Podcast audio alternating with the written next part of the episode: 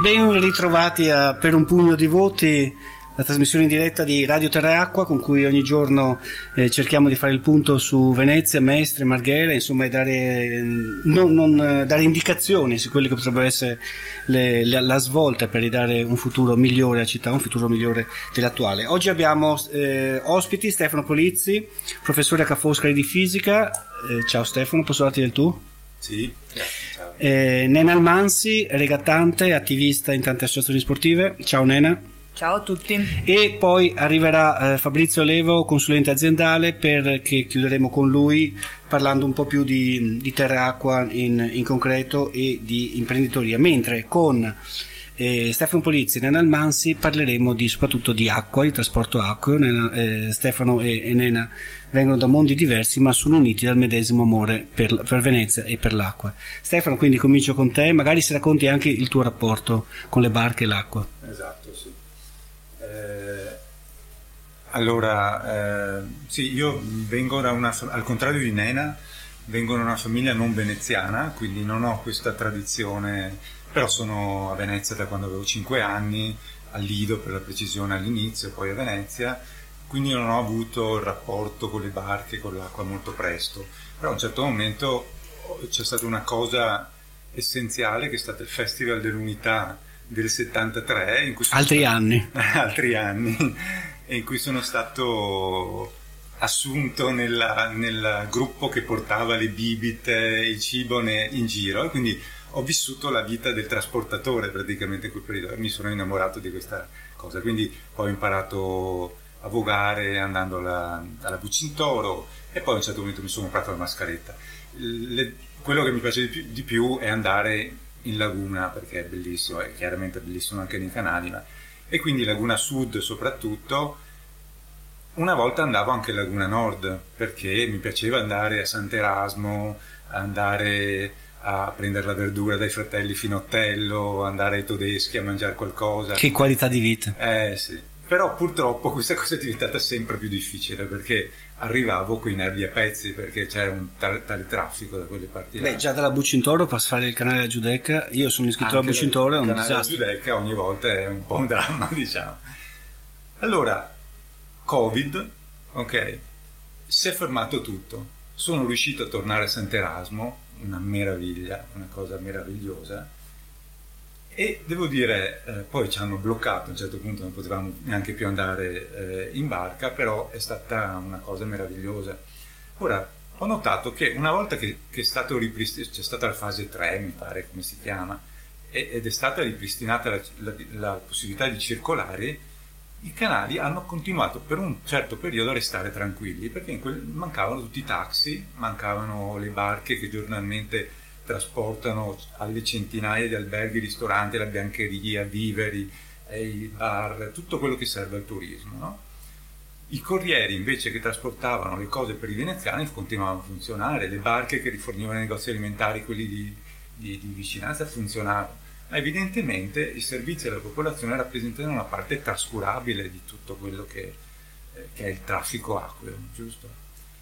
E ora che il turismo sta tornando, anche se non ancora ai livelli di prima, okay, il Rio Novo è tornato a essere quell'autostrada che era prima, il canale Grande il canale Giudecca sono tornati a essere difficili in barca remi, e quindi è evidente insomma, che il turismo il, il, il, problema di Venezia. È evidente che il Covid si, si palesa come un grande spartiacque, eh, sì, nel senso sì. che c'era una Venezia pre-Covid, che conosciamo tutti, che aveva anche una certa direzione, stava, stava andando in una determinata direzione perché ogni anno contavamo un milione in più di turisti e mille abitanti in meno esatto. nella città storica, e una Venezia post-Covid dove bisogna decidere chiaramente se eh, far finta di niente e aspettare che tutto torni come prima o invece approfittare di questa fase speciale che è caduta involontariamente su di noi però sfruttarla a favore. Adesso ti fermo un secondo sì. per dare la parola a Nena perché Nena come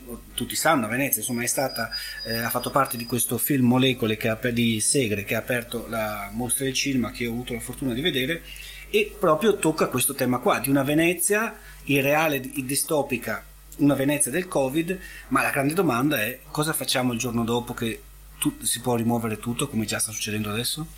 Allora, io eh, dopo il film sono stata molto anche criticata perché, eh, molto, sono stata lievemente criticata da persone già presenti in amministrazione comunale che mi hanno scritto vergognati, sei una superficiale, non capisci di che cosa stai parlando perché eh, una persona che dice che Venezia è bella senza il motondoso e senza i turisti è una persona superficiale. Ora, eh, con tutto rispetto, chi è che non direbbe che meraviglia vedendo Venezia vuota? Chi? Cioè, L'ha detto tutto il mondo. L'ha detto tutto il mondo, ecco, evidentemente c'è qualcuno che eh, non la pensa così.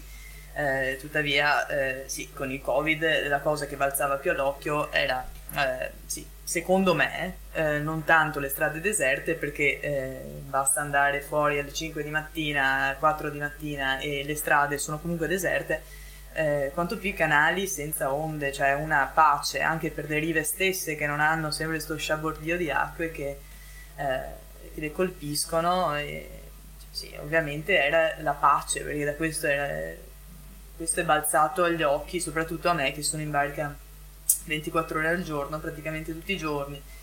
Eh, mi è stata appunto fatta un'intervista dopo il film chiedendomi, sì, ma strade vuote, no, no, acqua, calma, canali tranquilli, canali vuoti.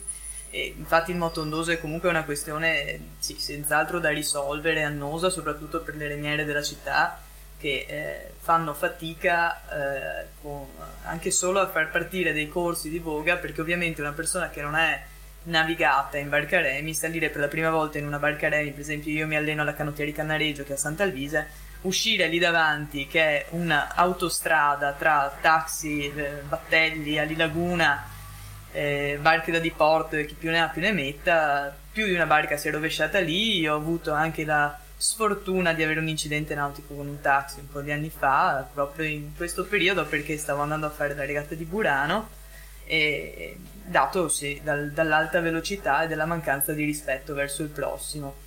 Eh, questo è sicuramente qualcosa da, da rivedere e, e, vedendo che eh, appunto con il covid la mancanza di tutte queste barche la città stava rifiatando senz'altro bisogna eh, prendere non solo spunto da questo eh, panorama, ma eh, tentare di mantenerlo, perché questo stato di quiete è un qualcosa da mantenere ed è talmente... Eh, cioè è abbastanza facile anche potenzialmente, perché anche solo svoltare verso eh, so, un motore elettrico piuttosto che eh, più servizi a remi, piuttosto che altre, qualunque altra cosa. Ci vuole una visione ci vuole una visione, ci vuole un progetto, un progetto a lungo termine, perché è inutile che una persona oggi venga a dire ah, domani mettiamo i vaporetti elettrici come è stato fatto oggi, fatalità proprio oggi, vengono inseriti due vaporetti elettrici quando più di cinque anni fa era stato inserito il famoso liuto vaporetto elettrico, dopo il periodo elettorale il liuto scompare, il motore ibrido viene rimpiazzato da un motore a diesel e di quella barca non se n'è più saputo nulla, adesso mi chiederò anche con questi che cosa cosa succederà? Eh, sì, ovviamente il fatto che dicevi, dicevate tutte e due è il fatto che più turisti ci sono e più incrementa il traffico acqua, è una cosa basilare, è una, una concausa, insomma, eh, da taxi a lancioni, autotopi, chi più ne ha più ne metta, eh, spesso anche comunque con barche sovradimensionate e con motori assolutamente incompatibili con l'ambiente in cui le barche navigano, perché io penso specialmente ai lancioni Gran Turismo, che tante volte sono grandi pescherecci strappati al mare, eh, con, che con grandi fumate nere eh, portano centinaia di persone in città tutti i giorni. Ecco. Allora, allora, in questa eh, giornata, in questa intervista di oggi avremo anche uno scoop perché eh, Stefano Pulizzi alla fine della, dell'intervista ci dirà che lui è attivista di qualcosa che al momento lui chiama XR. Allora, questo, questo, attivismo in cosa si concreta? Nel senso, abbiamo, stiamo analizzando il problema, la visione futura, come cambiare? Sì, allora eh, su XR voglio lasciarvi ancora un eh po' certo, di sapiens, aspettiamo la... alla fine. Ho imparato tante cose questo, facendo attivismo per XR, quindi alcune di queste sono anche qui dentro. Quello che diceva Nena, quindi cosa vuol dire? Che questo traffico, così com'è, abbiamo, l'abbiamo detto, è non è sostenibile perché è una città che è nata per le barche a remi a vela. Okay. E allora cosa fare? C'è bisogno di una transizione ad un sistema completamente diverso, qualcosa, una trasformazione radicale, non possiamo pensare piccole, ai piccoli cambiamenti. E allora a, a questo riguardo vorrei portare un esempio per far vedere che eh, queste transizioni anche radicali sono possibili, perché pensiamo ad Amsterdam. Amsterdam negli anni 60 era una città eh, assediata dal traffico. Eh, a un certo momento i cittadini hanno cominciato a vedere che c'erano morti per le strade, bambini, eccetera. Quindi c'è stata una fortissima spinta delle proteste, ma l'amministrazione ha reagito, ha finanziato le associazioni di cittadini e ha lanciato un programma, sono state sperimentate diverse cose, quello da cui poi dopo è nata il car sharing, il, il, il bike sharing, diciamo, sono state idee dei cittadini, c'era un gruppo che si chiamava Provo, Provocatori, che hanno, lanciavano questo, era un periodo un po' anche dei, dei situazionisti uh-huh. eh, un po' in giro per il mondo, anche in Italia, eh, negli anni 60-70. Sono state sperimentate varie, varie cose, che non hanno funzionato e poi di punto in bianco si è decisa la transizione, si è potenziato il servizio pubblico e si è passato alla bicicletta. Ora Amsterdam, il centro di Amsterdam praticamente è car free e non è vietata. Eh, ci sono, sono state praticamente scoraggiate in modo attivo, eh, è stata scoraggiata in modo attivo la circolazione, cioè adesso girare per Amsterdam in macchina lo puoi fare ma ti non, non, ti conviene perché non arrivi però Stefano riusciamo anche un attimo a descrivere cos'è la circolazione acqua a Venezia perché appunto certo. ci sono eh, i mezzi pubblici in linea cioè i veneziani 90% 99% si devono muovere con un mezzo pubblico non c'è il mezzo privato non si va a fare la spesa con il mezzo privato poi c'è il trasporto merci che incide il trasporto turistico cioè taxi lancioni di qua e là quindi, e poi insomma le grandi navi ma quello è un altro pianeta ancora. Quindi come si fa a intervenire? Perché forse in una città normale con le macchine diciamo è più semplice. A Venezia c'è una distribuzione di, eh, di mezzi che è più ampia.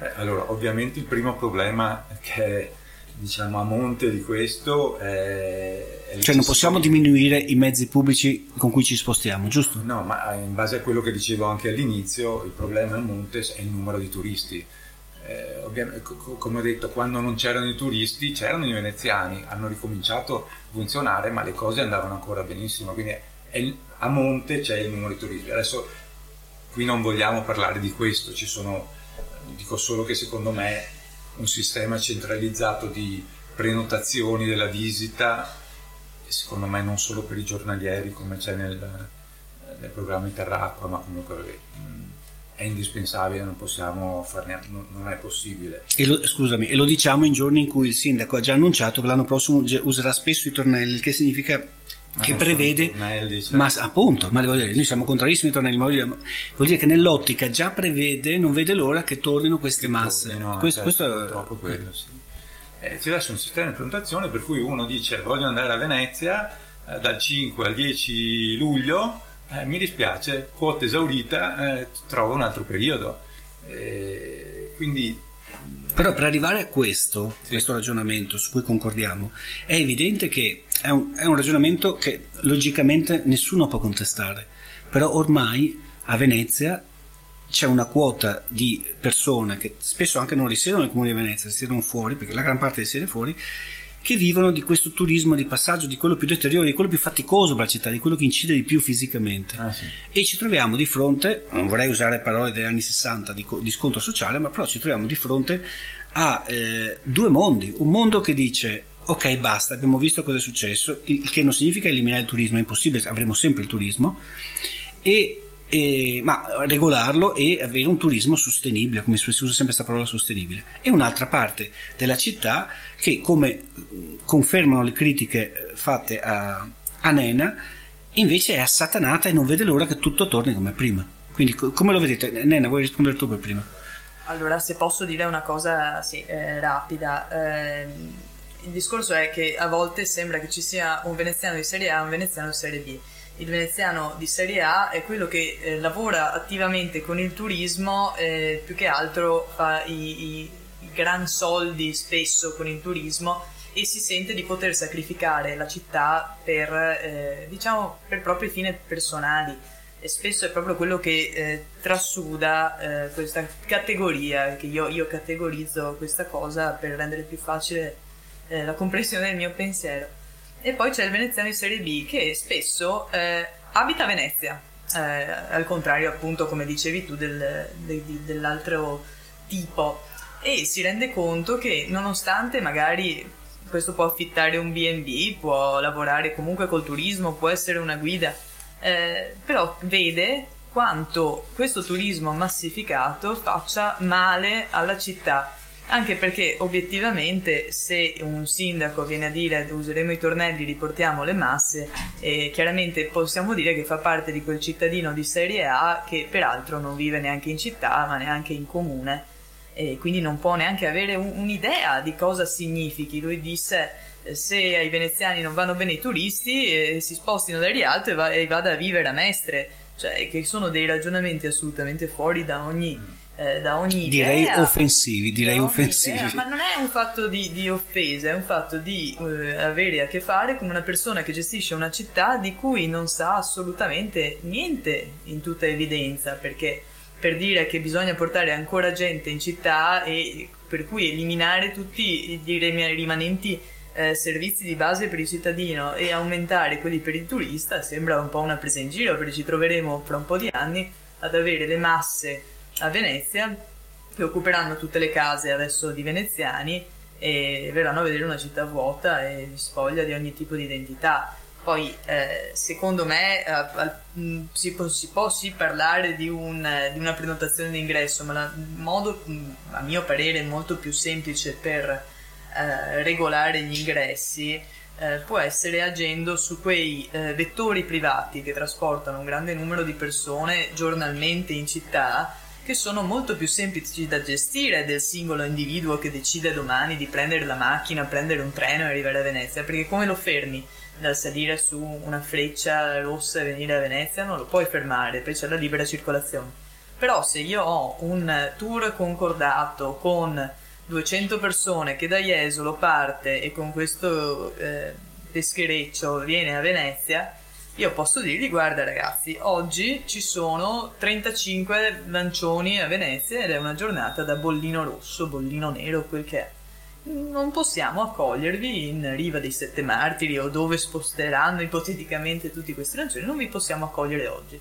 Con la eh, gestione di questi vettori privati secondo me la cosa sarebbe molto più immediata e molto più eh, facilmente realizzabile e non parlo solo dei lancioni, posso parlare anche tranquillamente di tutti quei pullman eh, di persone che, eh, di comitive che per risparmiare vanno a passare le notti a San Donà di Piave e arrivano dirette in pullman la mattina al tronchetto, scendono, si fanno il giro di Venezia e tornano indietro, idem le crociere e tutto quello che comunque rappresenta quel, la tipologia di turismo giornaliera che è più facilmente gestibile e diciamo che è più facilmente eh, rinunciabile, ci si può rinunciare con più facilità dal momento che comunque una persona che spende solo una decina di ore del proprio tempo a Venezia, obiettivamente diciamo che no, non, non, rappresenta un'enorme perdita per la città.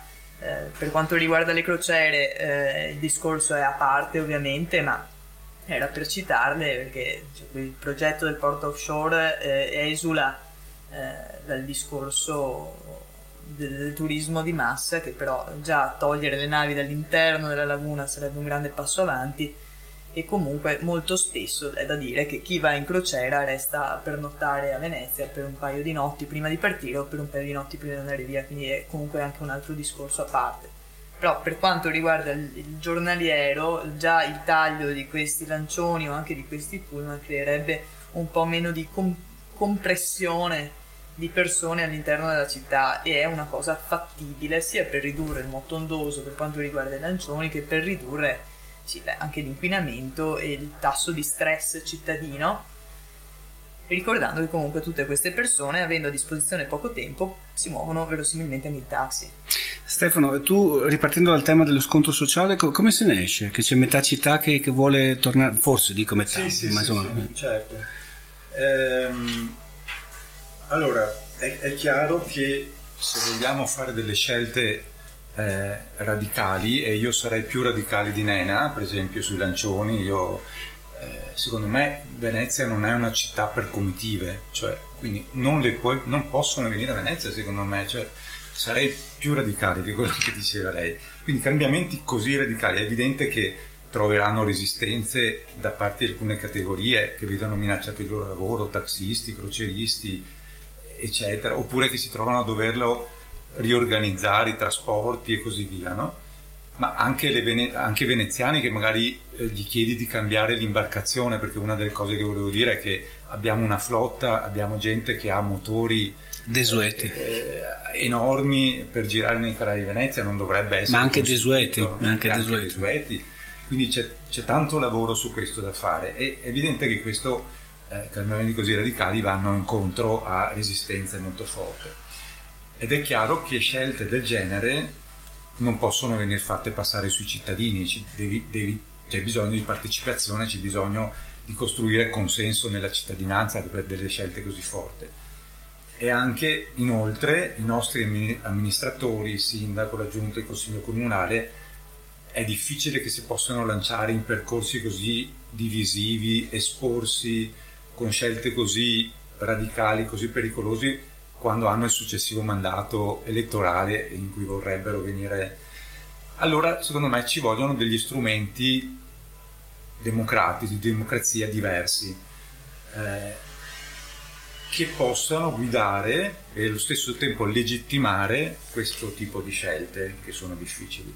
E lo strumento principe che io ho in mente sono, è una cosa che si chiama consiglio di cittadini, o meglio che io chiamo consiglio di cittadini perché non mi piace di, eh, eh, la parola assemblea di cittadini, ma che è però quella più, eh, più comune. Mi piace di più consiglio di cittadine e cittadini, perché dobbiamo appena dividere... Cioè, perché l'assemblearismo fa, fa brutti ricordi. L'assemblearismo purtroppo io vengo dagli anni 60, esatto. 70 e, e, diciamo, ho, ho una, e quindi mi piace di più questo consiglio di cittadini. Che cos'è un consiglio di cittadini? Tra l'altro eh, ho visto con piacere che eh, una sperimentazione di questo tipo di democrazia c'è nel programma di Terra Acqua, quindi ho trovato molto interessante. Un consiglio di cittadini devo spiegare un pochino che, di cosa si intende. E, e prima di tutto, quando parlo di partecipazione, vorrei dire che quello che sto proponendo non è democrazia diretta alla 5 Stelle, è un'altra cosa. È un gruppo ristretto di cittadini selezionato in continuo dialogo con la cittadinanza, con tutta la cittadinanza. Questi cittadini vengono selezionati eh, e questo diciamo, è la cosa un po' più difficile da, da, da, da abituarsi, da, digerire, diciamo, eh, attraverso sorteggio. Okay? Eh, ci è difficile da digerire perché non ne siamo abituati, ma in realtà se avessimo un pochino di memoria storica... L'antica Grecia. L'antica Grecia, ma Venezia... La Serenissima. La Serenissima, cioè eh, il metodo del sorteggio ha una storia antica, diciamo, no? E anche le repubbliche del, del Medioevo fiorentino, della Toscana, eccetera. Questo perché era per evitare, cioè, c'era allora eh, il sorteggio dei membri dell'assemblea e di molte cariche pubbliche e soprattutto è anche associato alla rotazione di queste cariche molto rapida, no? perché questo evita l'instaurarsi di un'oligarchia, evita fenomeni di corruzione, nepotismo, eh, oltre a far partecipare a rotazione l'intera cittadinanza, quindi è una scuola di democrazia anche. No? Ehm, allora uno potrebbe dirmi, ma Atene era una piccola città, Atene aveva 200.000 adulti okay, e quelli attivi erano 30-50.000 con diritti politici, non, le donne no, gli schiavi no, ok, era una democrazia parziale se vogliamo, però non è che fosse una piccola cittadina, no? quindi queste cose eh, loro le hanno fatte molto bene. E poi con internet dovrebbe essere un po' più facile. Con esatto, internet può assolutamente eh, usare. Per di più, eh, loro appunto usavano il sorteggio per evitare le cose che ho detto, ma per di più tra il 600 e l'800 si è sviluppata la eh, statistica. No? Okay. E quindi è venuto fuori quello che per noi ormai è abbastanza normale, il concetto di campione rappresentativo. Okay.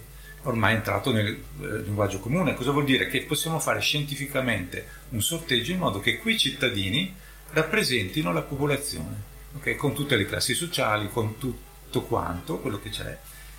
E eh, ok, non basta ovviamente selezionare i cittadini, bisogna che questi cittadini vengano formati, cioè gli si dà un problema, mm, il motondoso, il traffico acqua, si interpellano, vengono diciamo istruiti da, vengono interpellati diversi esperti, i portatori di interesse, per cui i tassisti, le, le, società rimiere, cioè questi cittadini che possono essere 100, 200, 150, dipende. Ovviamente il tutto non è gratuito, cioè va finanziato. E diventano esperti in un periodo che può andare alcuni mesi, trovandosi di questa cosa, dopodiché tra di loro deliberano, si dice, una parola tecnica per dire discutono in modo certo. approfondito, guardando i pro e i contro, eccetera, eccetera, e se ne vengono fuori con eh, delle raccomandazioni eh, okay, eh, che hanno, si è visto anche in tutti i vari esempi che ci sono già di questo tipo di democrazia, con delle decisioni che sono lungimiranti, che non, non, perché diciamo, non hanno la scadenza elettorale, quindi non sono influenzati da questo, sono eh, indipendenti perché non hanno eh, diciamo, avuto influssi dall'esterno, la corruzione è difficile. Questi gruppi ovviamente poi si tornano perché il problema dopo è un altro gruppo di cittadini, quindi secondo me è mm, un qualcosa che può aiutare la politica a uscire da questo, eh, da questo impasse diciamo, in cui diciamo, la politica è criticatissima, no? i partiti politici, il sistema politico, ma questo può aiutare. Eh, allora, uno potrebbe dire i politici diventano inutili, no, perché il loro compito dovrebbe essere quello di mantenere lo sguardo complessivo. No? I cittadini si occupano di un problema, diventano gli esperti que- di- su quel problema. No? Quindi... Ascolta, io, io volevo rilanciare su questo discorso che è una bellissima visione rinascimentale che mette l'uomo al centro, meravigliosa, mentre tornando al nostro tema che sono i trasporti e la movimentazione dell'acqua, eh, oggi nel 2020 siamo in basso medioevo, non rinascimento, siamo in basso medioevo facendo battute possiamo anche dire con, vagamente che con richiami al neandertaliano. E spiego subito perché.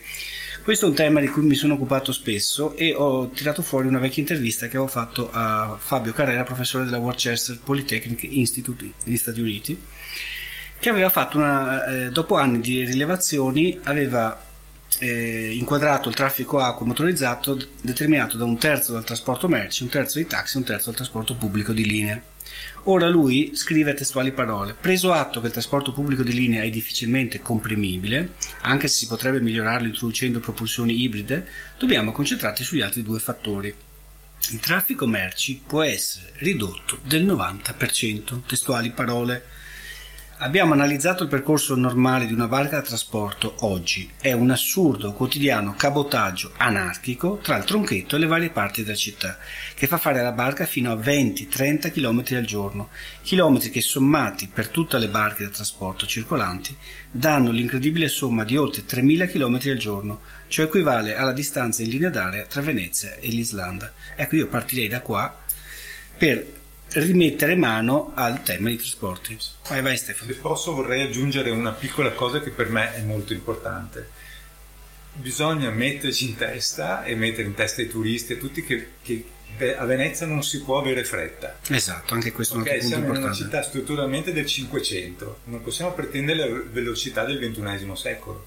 Ok, allora se i turisti vengono, soprattutto i turisti, non devono avere fretta, cioè non c'è bisogno di andare in taxi in albergo per arrivarci subito. C'è Nena, i gondolieri che ti portano a Remi, è molto più, più romantico, eccetera. Ok? E eh, dobbiamo cambiare proprio, secondo me, il modo di, di eh, affrontare la città. Nena, tu che giri Remi per i canali, questo tema del trasporto quotidiano.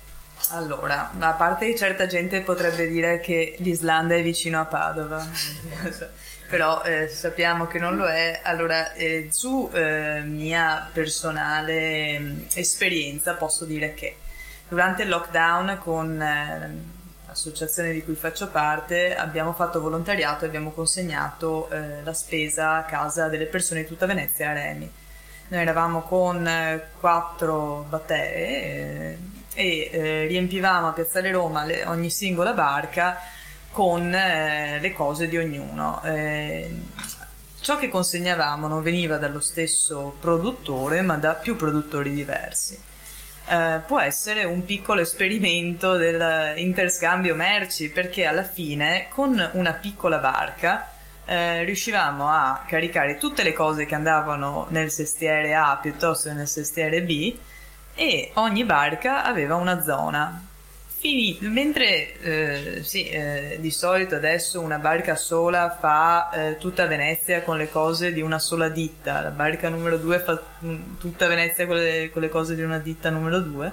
Noi cosa abbiamo fatto? Una cosa che è semplicissima per dimezzare i tempi. Abbiamo diviso le cose per zona, è molto semplice e ognuna tornava al punto eh, di ritrovo finale allo stesso orario quindi eh, sì, chi, chi, un po' più tardi, chi un po' prima, perché ovviamente andando più distante, chi era più vicino eh, prendeva, prendeva, un po' più di cose in modo da, da avere gli stessi tempi di rientro. Eh, voglio dire, se siamo riusciti a farlo con 4-5 barcaremi, non, non, credo ci sia la minima difficoltà a eh, rendere semplice la, la stessa cosa con delle barche a motore eh, mantenendo sempre lo stesso numero di licenze, mantenendo sempre lo stesso numero di lavoratori, ma Dovrebbero mettersi d'accordo. Dovrebbero mettersi d'accordo, questa è... Che non è una cosa scontata. No, non lo è assolutamente. C'è da dire che siamo anche nell'era del software, ci sono le, le, ditte, che, le ditte che, fanno i, i, corrieri, hanno dei programmi per ottimizzare, per ottimizzare i, i, i percorsi, eh, quindi non è che ci dobbiamo inventare niente. E comunque con questo eh, diciamo sistema eh, noi abbiamo visto che riuscivamo a fare delle consegne, non dico in linea con Bartolini più o meno, perché ci seguivamo nei canali. E il senso eh, qual è? Quello che ho visto io è noi imbarcheremo in due, comunque nella nostra associazione sono tutte regatanti o quantomeno esperte vogatrici eh, riuscivamo a farci i riinterni a 8-10 all'ora, no? 8-9, no? Perché con la barca carica era un po', un po', più lento, ma se il limite di velocità nei riinterni è 5 e io a Regni senza fare motondoso riesco ad andare a 8, il Sei più efficace. acqueo a Remi può essere, soprattutto all'interno della città, più veloce, più efficace e meno impattante, soprattutto meno impattante perché assolutamente ha eh, l'impatto zero, è green, è eco- ecologico e eh, nel, nell'assurdo se uno mettesse in piedi una società di trasporto a remi probabilmente riceverebbe un, un pacco di soldi europei, di fondi europei per la sostenibilità eh, per l'ambiente che eh, sì, insomma, eh, sarebbero di grande aiuto. Cosa succede? Succede che eh, a Venezia non ci sono le licenze perché eh, ogni licenza di trasporto merci eh, può essere utilizzata sia a remi che a motore, poi il fatto che il titolare la usi solo a motore è un altro discorso, potrebbero essere rilasciate altre solo a remi, per esempio, cioè differenziarle, perché una volta, cioè la, la legge che, dici, che, disciplina, il regolamento che disciplina le licenze interne in Venezia, che è del, del 1994, dice remi e motore perché quella volta ancora, c'era ancora qualcuno che faceva qualche trasporto a remi, quei fruttarioi di centro città facevano ancora trasporti anche a remi, per cui sono state assimilate le due cose, quando invece nel 2020 è una cosa assolutamente distinta perché un top a motore non potrà mai più essere usato come insomma, un mezzo di trasporto certo. a remi ovviamente. E lo stesso vale per il trasporto persone. Un semplice noleggio con conducente per esempio a remi eh, non è nemmeno contemplato eh, anche noi, ehm, io ho fatto la mia parte, ho chiesto al comune e anche alla regione di disciplinare questa cosa per eh, svoltare verso un, qualcosa di più ecosostenibile, visto che i marmi continuano a diventare sempre più neri per lo smog e comunque anche l'aria eh, cioè, è più irrespirabile che dove ci sono le macchine però mi è stato risposto un bel pic perché il trasporto a remi di persone lo fanno già sandolisti gondolieri, anche se ovvi- ovviamente per ovvi motivi loro non si occupano dei transfer o del trasporto da un posto A a un posto B. Stefano, volevo approfittare perché è anche bello io ho 53 anni, è bello sentire una giovane veneziana che parli in questa maniera, che ha questa visione della città certo. e che vede un futuro sostenibile e concreto, che è disposta a prendere il remo in mare e fare queste cose qua. Vorrei, vedere, vorrei chiederti una domanda che è evidentemente retorica. un discorso del genere, no? Così, insomma, siamo di nuovo, mi piace usare oggi questa parola rinascimento, così che mette veramente la persona al centro e la città, la delicatezza della città al centro. Con la tua esperienza, con quello che tu vedi, con la misura della politica quotidiana che oggi è fatta, cioè oggi le tecniche per recuperare i voti sembrano essere dare palloncini di plastica e invitare un gingerino uno spritz. Come si fa a scalfire eh, a scalfire l'attenzione dei cittadini riportando al centro questi temi e, e, che non restino obnubilati, ripeto, da un palloncino o da un invito a prendere uno spritz? Eh, mi fai una domanda difficilissima, eh, però ecco, un'altra cosa che ho imparato da, eh, da XR, questa organizzazione di cui faccio parte, è l'importanza di partire dal basso.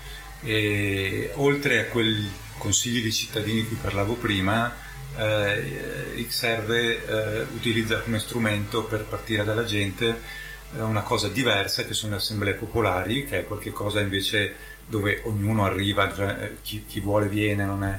Però c'è un modo, mh, mm, per, ci, ci sono studi sociologici, eccetera, per capire come rendere efficace queste assemblee popolari, no? Eh, per esempio, eh, beh, tra l'altro noi ne faremo una fra poco qua a Mestre il 26 eh, sul problema degli inceneritori di Fusina. Eh, di cui abbiamo parlato con Marilena Taboga nella prima puntata di Per un pugno di voti. Infatti. E, mh, c'è un, un, modo di gestire queste assemblee che, che, che, rende possibile il fatto di coinvolgere la gente, di farla sentire partecipe, ok? Quindi la divisione in piccoli gruppi con un facilitatore che sa come gestire eh, un, un, dialogo tra le persone in modo che eh, tutti abbiano parola, inclusività, eccetera. Queste cose sono importanti, la partecipazione è, è fondamentale e dal basso è fatto in questo modo. Ma volevo dire, vai, vai.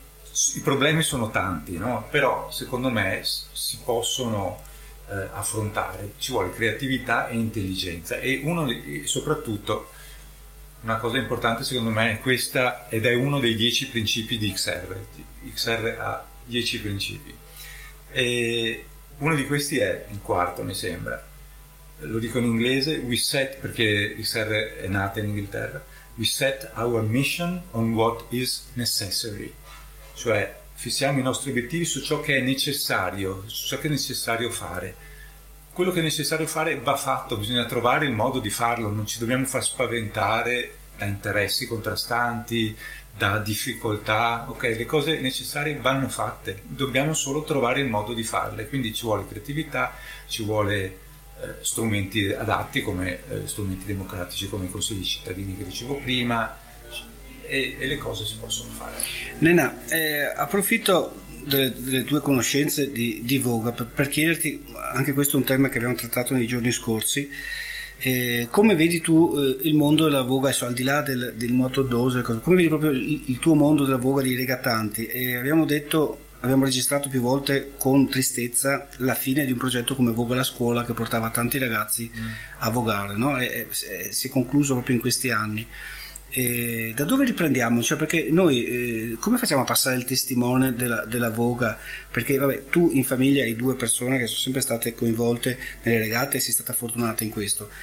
Eh, ma io per esempio ho imparato perché degli amici hanno fatto la Bucintoro, un parente, quella. Ma dire, e i giovani che vanno oggi eh, a scuola, come facciamo a passare il testimone? Allora, sostanzialmente eh, serve volontà, come in tutte le cose serve avere la volontà perché... Mh, si parla di qualunque cosa, tutto è fattibile, basta che ci sia la volontà di farlo. Si può parlare di un passaggio all'elettrico, non ci sono le colonnine, non c'è la volontà di farle, si potrebbero farle, non c'è la volontà e quindi la cosa resta lì in un etere di eh, forse lo faremo, forse no, dipende dal periodo, se siamo in periodo elettorale o meno.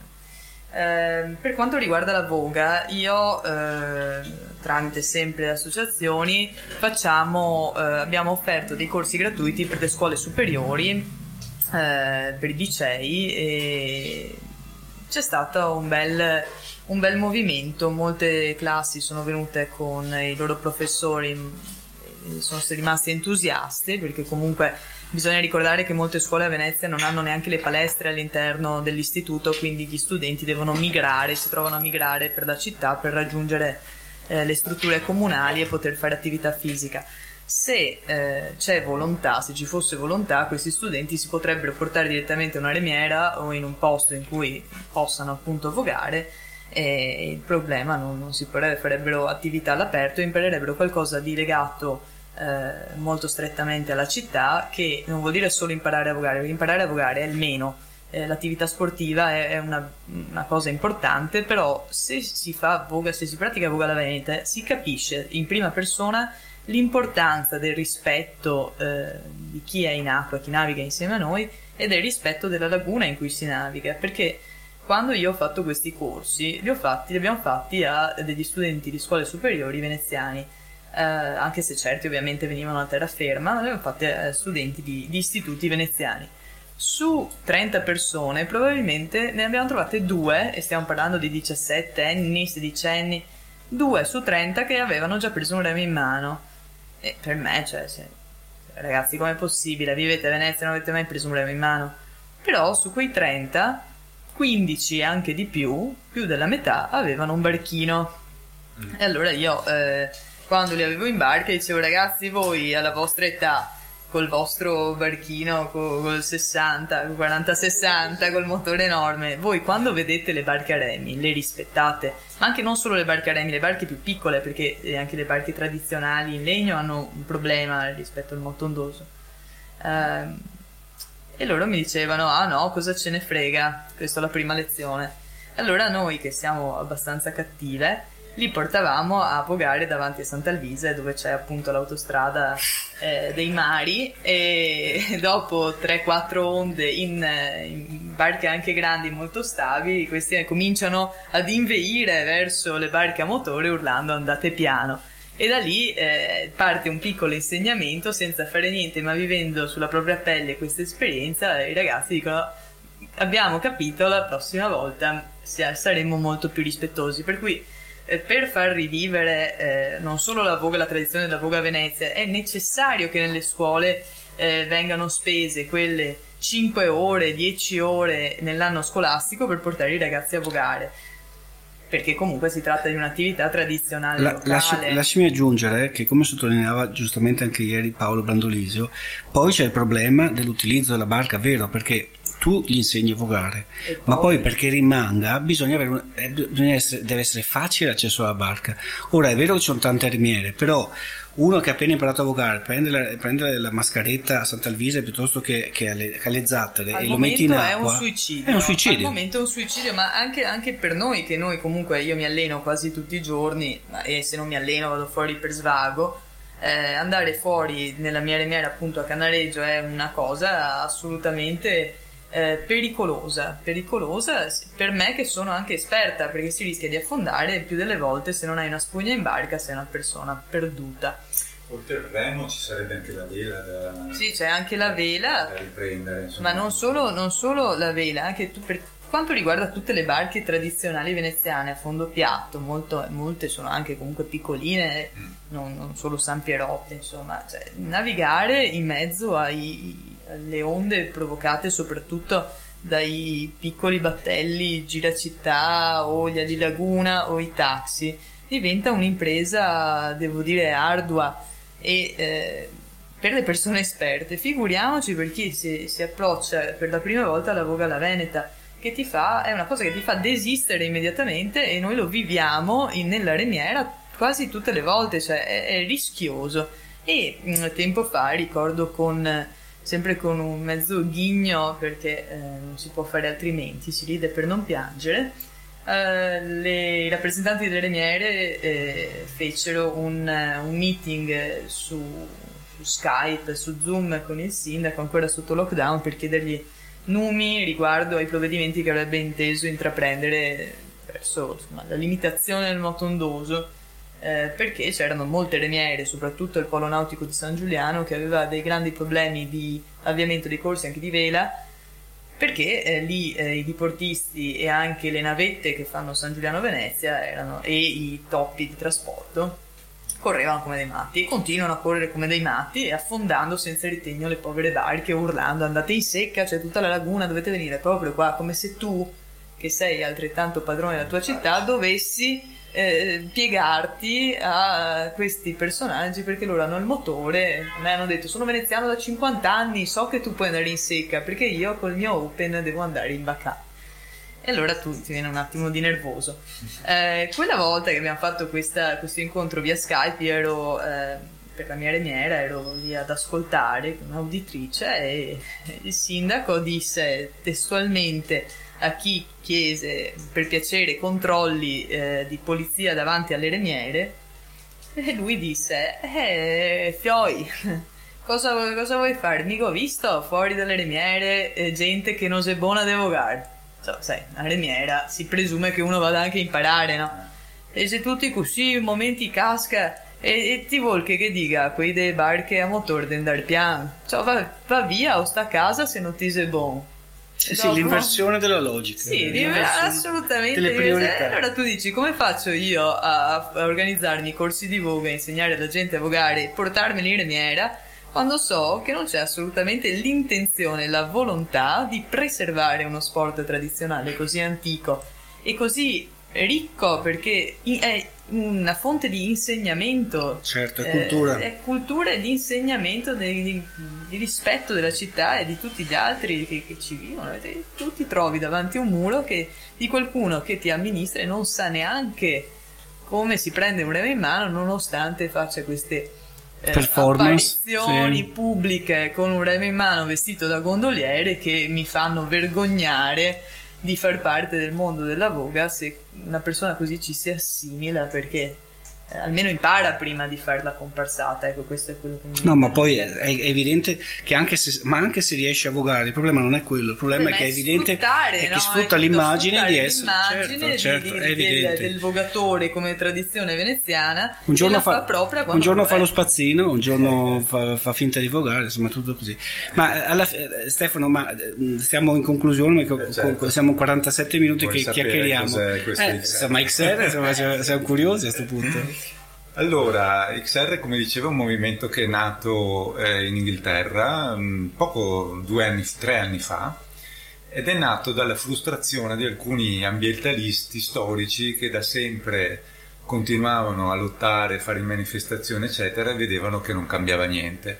Allora si sono riuniti e hanno detto qua, dobbiamo trovare il sistema per farlo e hanno studiato per un anno sociologia, eh, la storia dei movimenti e così e sono venuti fuori con un movimento che ha dentro tutte queste cose qua e questo movimento è fatto per, diciamo, è per reagire a eh, disastro ecologico e ambientale che, eh, in cui siamo. Ok?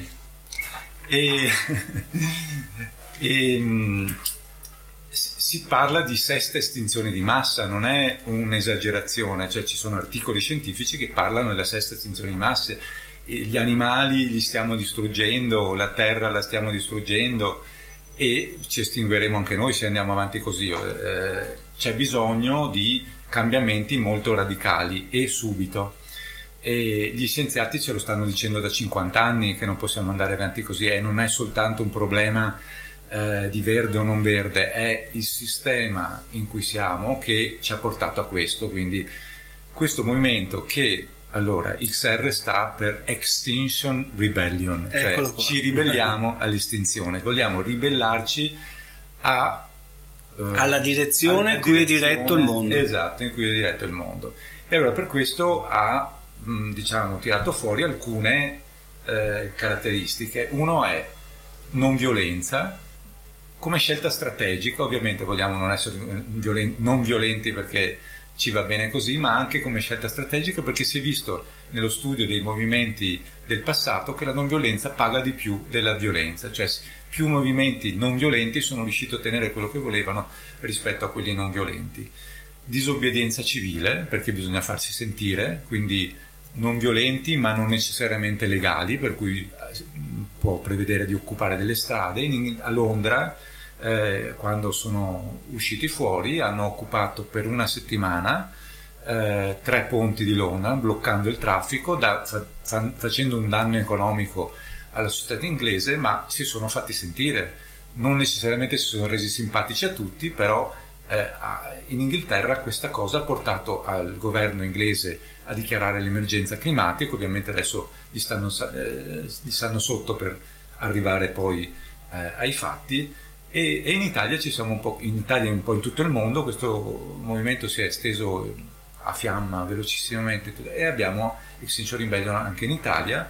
E anche e, a Venezia.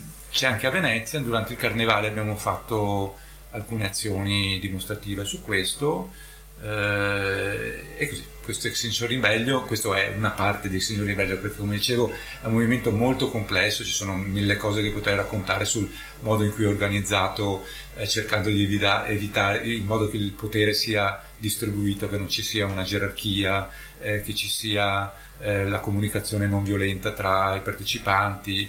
È un movimento che vuole già adesso eh, all'interno del movimento e possibilmente anche all'esterno eh, vedere una società come potrebbe essere eh, al di fuori di questo sistema che chiamiamo tossico. Poss- possiamo, possiamo, immaginare, eh, senza svelare le vostre strategie, che vi, vi interessiate del, del, turismo a Venezia? Che interveniate su questi temi delicati su cui abbiamo discusso adesso? Allora, ehm, una delle strategie di XR è quella di non proporre soluzioni, ok? Le tre richieste di XR ai governi sono uh, dire la verità, quindi uh, dire veramente che siamo nella merda, scusate, ok? Quindi che siamo, eh, che dobbiamo fare qualcosa subito. Eh, la seconda è um, che dobbiamo comunque arrivare a, a, ad abbattere le, le emissioni, a, a affrontare questa crisi ecologica. E la terza è però nei dettagli come con, le, con, i consigli dei cittadini o le assemblee di cittadini. Quindi non siamo noi che vogliamo dare delle soluzioni, perché... No, no, ma io ci siamo soluzioni, no? ma Quindi... voglio dire, eh, se voi uno dei temi centrali per Venezia nel, nostro piccolo uh, locale, il tema più dibattuto è il turismo, quindi prevedete, cioè, possiamo immaginare che ci saranno delle azioni su questo tema o no? Sì, beh, diciamo ovviamente siamo solidali con no grandi navi, eccetera, però cerchiamo di non entrare troppo, diciamo, nei singoli temi perché vogliamo mantenere anche un po' di, eh, di visione complessiva, ok? Quindi eh, pensiamo che ogni gruppo abbia la sua funzione, ok? Quindi va benissimo no grandi navi, va benissimo terra-acqua, va benissimo tutti quanti, noi diciamo ci muoviamo eh, sul, sul, nostro certo. per questo diciamo, no? quindi certamente può anche arrivare fino al turismo, ma cerchiamo sempre di avere questa visione un po'. Ma se, se il goal è eh, combattere quello che va male nel mondo, siccome a Venezia, a Venezia abbiamo un esodo di abitanti continuo, probabilmente uno dei vostri goal sarà questo, ripopolare Venezia. Questo, questo, turismo è frutto di questo sistema tossico di cui, esatto. di cui, parliamo, quindi è ovvio che è uno dei bersagli anche di Extinction Rebellion. Grazie Stefano per la bella testimonianza, per i racconti, grazie Nena. E, e, complimenti ancora per la tua, per la tua parte su, su Molecole, film interessante che consiglio. Passiamo a Fabrizio Levo adesso. Facci, grazie ancora. Cambio i microfoni. Fabrizio, ce la fai a sederti? Credo di sì. Dai. E adesso cambiamo registro e passiamo all'economia eh, veneziana, la monocultura turistica, Murano, esportazioni, cosa può fare le aziende. Eccoci qua. Tu hai, eh, tanto eh, benvenuto. Grazie, buonasera agli ascoltatori. Eh, tu hai, hai, avuto varie esperienze da consulente aziendale, da imprenditore sia a, a Venezia che, che, in Europa, quindi sì. possiamo parlare di vari temi con te. So che, che, hai a cuore il tema del porto e quindi sì. partirei da questo.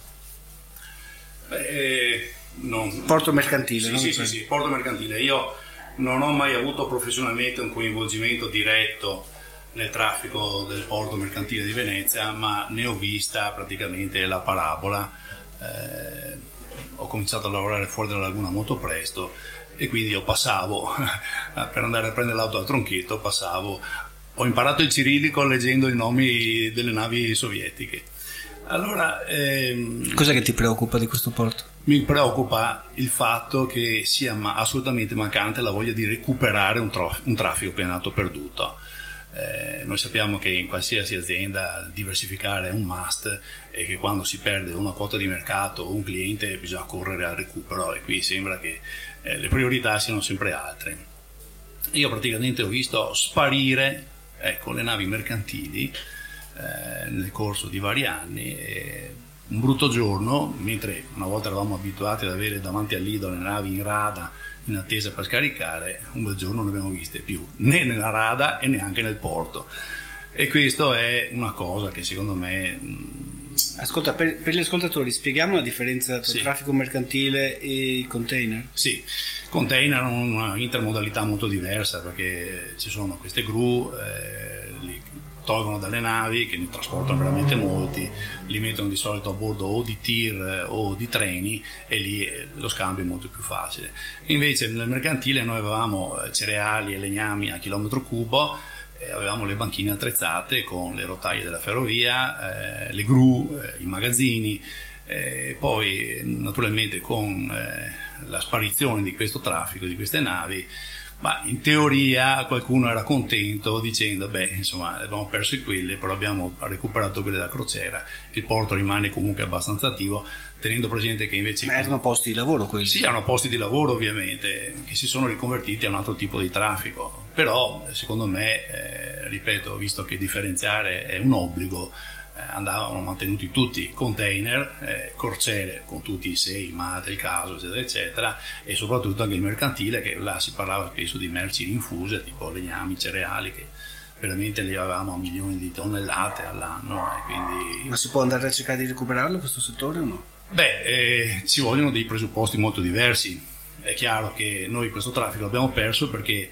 Venezia, stessa fine che ha fatto anche Genova, ha perso nella gara di competitività con i grandi porti del nord. I grandi porti del nord hanno una intermodalità migliore, più veloce e soprattutto eh, Venezia e Genova avevano dei costi, il rapporto eh, diciamo costo-qualità è andato perdendosi negli anni, quindi il servizio era sempre peggiore, i prezzi rimanevano molto alti al punto che ancora adesso, io mi ricordo che ho partecipato a un convegno qualche anno fa eh, indetto proprio eh, dal, cioè, dall'autorità portuale che ha cambiato nome. Il, il, titolo del convegno era passeranno ancora di qui e naturalmente eh, l'interrogativo era rivolto proprio a queste navi che non vediamo più. Ma può darsi che, che, un, che un, tipo di, di, di economia tu hai citato quella crocieristica abbia scacciato l'altra o potevano coesistere? No, no beh, potevano anche coesistere, dopo dipende poi dal numero, dall'intensità del traffico, dal numero di passeggeri, dal numero di tonnellate immersi, eccetera, eccetera. Però non è stato proprio eh, eh, che una ha sostituito l'altra, è stato un passaggio eh, che è avvenuto quasi per caso, direi. Però rimane comunque il fatto che ancora adesso le navi che entrano nel Mediterraneo dal canale di Suez, eh, specialmente quelle in arrivo dall'Asia, eccetera, hanno ancora adesso la convenienza a fare 4 giorni di navigazione in andata, 4 in ritorno con carburante, costo dell'equipaggio, nolo della nave, eccetera, eccetera, eh, hanno ancora convenienza ad andare classicamente ad Amburgo e a Rotterdam, cioè a Venezia, eh, non ne vediamo più. Ascoltami, eh, tu hai avuto anche un'esperienza a Murano, no? Sì ed è un tema che abbiamo trattato a lungo con eh, Luciano Gambro, con Gianni De Checchi, è un tema che ci sta a cuore perché noi veramente vogliamo che Murano non si trasformi nella nuova periferia turistica di Venezia, ma che le vetrerie continuino ad avere le fornaci continuano sì. ad avere un, un futuro. Eh, Gambro l'ha detto chiaramente, eh, Murano non tornerà quella degli anni Ottanta, però è possibile immaginare una Murano di una serie di laboratori di altissima qualità che continuano a produrre in isola e però ci vuole anche una promozione di questa qualità attraverso il marchio ma anche attraverso forse eventi che valorizzino e richiamino del, del, un turismo diciamo che sia dedicato a questo settore come sì, la vedi? sono perfettamente d'accordo io credo che ehm, si possa eh, pensare a un rilancio di questo tipo in diverse direzioni. Ci sono per esempio eh, dei partner che noi dovremmo considerare partner naturali, perché il prodotto va in un certo tipo di arredamento, per esempio le fiere del mobile di Milano, per esempio, che è quella una delle più prestigiose, io trovo che anche lì ci dovrebbe essere una rappresentanza di prodotti muranesi, perché in certi, in certi appartamenti, in certi edifici, un, eh, bellissimo rezzonico magari a X numero fa la differenza. È chiaro. E, e, soprattutto anche organizzarsi un po' verso l'export eh, diciamo che il vetro sì ci sono delle aziende che già lo fanno eh, ma solo perché per caso hanno avuto un cliente che oltre a comprare un oggetto per se stesso l'ha comprato anche per l'azienda o per clienti suoi eccetera eccetera. Diciamo che eh, anche lì succede un po' per caso no? ma se l'organizzazione fosse che noi eh, cominciamo a pensare all'export come uno sfogo eh, non dico primario ma quasi del prodotto andremo tutti sicuramente meglio perché al momento eh, la maggioranza del, la maggior parte del, del business è eh, sì, arrivano i visitatori, comprano il vetro e poi se ne vanno. E questo naturalmente diventa una limitazione a, eh, così, all'ambito locale. Ma ascolta, il, il, l'export è fondamentale, no? a Venezia abbiamo anche tanti, mh, un artigianato di qualità che probabilmente non ha la forza per, per, per per esportare sì, ma per proporsi nei mercati esteri. Allora, un'idea che abbiamo trattato in questi giorni qua a Radio Terra e Acqua, ne parlavamo anche con Marco Vidal che ha aperto questa bottega Cini a San Vio con prodotti di qualità veneziani, era quella di immaginare se un'amministrazione pubblica, una Camera di Commercio, con un po' di visione, sì. no? magari anche a livello regionale, pensare di scegliere una serie di città significative in Europa dove aprire delle sorte di fonteghi dei, de, della qualità veneziana perché c'è i profumi di Vidal ci sono le forcole o altri oggetti che possono venire dalla cantieristica oppure si può anche mostrare cos'è la cantieristica veneziana mica serve portare per forza un motoscafo ma insomma una gondola però si può mostrare. Naturalmente il vetro di Murano eh, i tessuti eh, di Rubelli cioè si potrebbero fare dei, dei fonti però ci vuole che il pubblico o le camere di commercio abbiano una visione. Sì, eh, sono perfettamente d'accordo per una volta di più perché questo è già un modo di guardare avanti, eh, diciamo, che la città merita. In effetti mh, non è una cosa molto difficile, eh, bisogna fare dei consorzi, teniamo presente che per queste per, questi, per, questo tipo di iniziative ci possono essere anche fondi europei, la comunità europea di, di queste iniziative ne ha scusate, ne ha finanziate moltissime e io credo che poi questo possa anche servire a diversificare le fonti di reddito cittadino, perché ovviamente, come sappiamo, la monocultura turistica è qualcosa che noi eh, dobbiamo, eh, non dico combattere, ma quantomeno arginare. Ecco. Ascolta, allora immaginiamo, e, e, poi anche chiudiamo perché siamo un'ora e due minuti che stiamo parlando. E immaginiamo eh, che domani mattina insomma, vieni eletto e puoi decidere qualcosa, veramente puoi, puoi fare una decisione significativa, ti, ti danno il campo libero. No? Qual è la prima cosa che faresti per Venezia? So, nella residenza, nel lavoro, nel turismo, nei trasporti? Qual è la prima cosa che dici no, questa la faccio subito? Sì, io cercherei di mirare, scusate, di mirare a delle riconversioni. Eh, tutto quello che è andato perduto che va recuperato. Per esempio, alcune lavorazioni industriali sono state chiuse, però ci sono i capannoni eh, cosa ci mettiamo dentro? Dobbiamo pur trovare qualche cosa, perché in effetti... Quindi produzione. Produzione, esportazione, perché tutto va di pari passo con le opportunità di lavoro. Se noi avessimo opportunità di lavoro non avremmo avuto eh, l'esodo che abbiamo avuto fino adesso e quindi la città si ripopolerebbe in maniera quasi automatica. Ecco.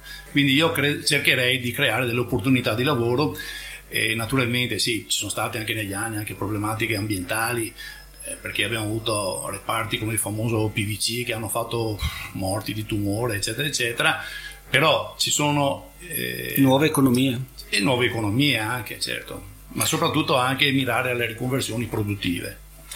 Fabrizio, io ti ringrazio. Di nulla, grazie a voi. Siamo un'ora e adesso 3 minuti e 57 secondi, quindi un'ora e 4 minuti. Mancano 4 giorni alle elezioni, quindi seguiteci anche nei prossimi giorni e eh, speriamo di aiutarvi a fare una buona scelta domenica prossima. Sì, io chiederei agli elettori di aiutarci ad aiutarli. Grazie. Okay, Grazie Fabrizio. Prego di nulla.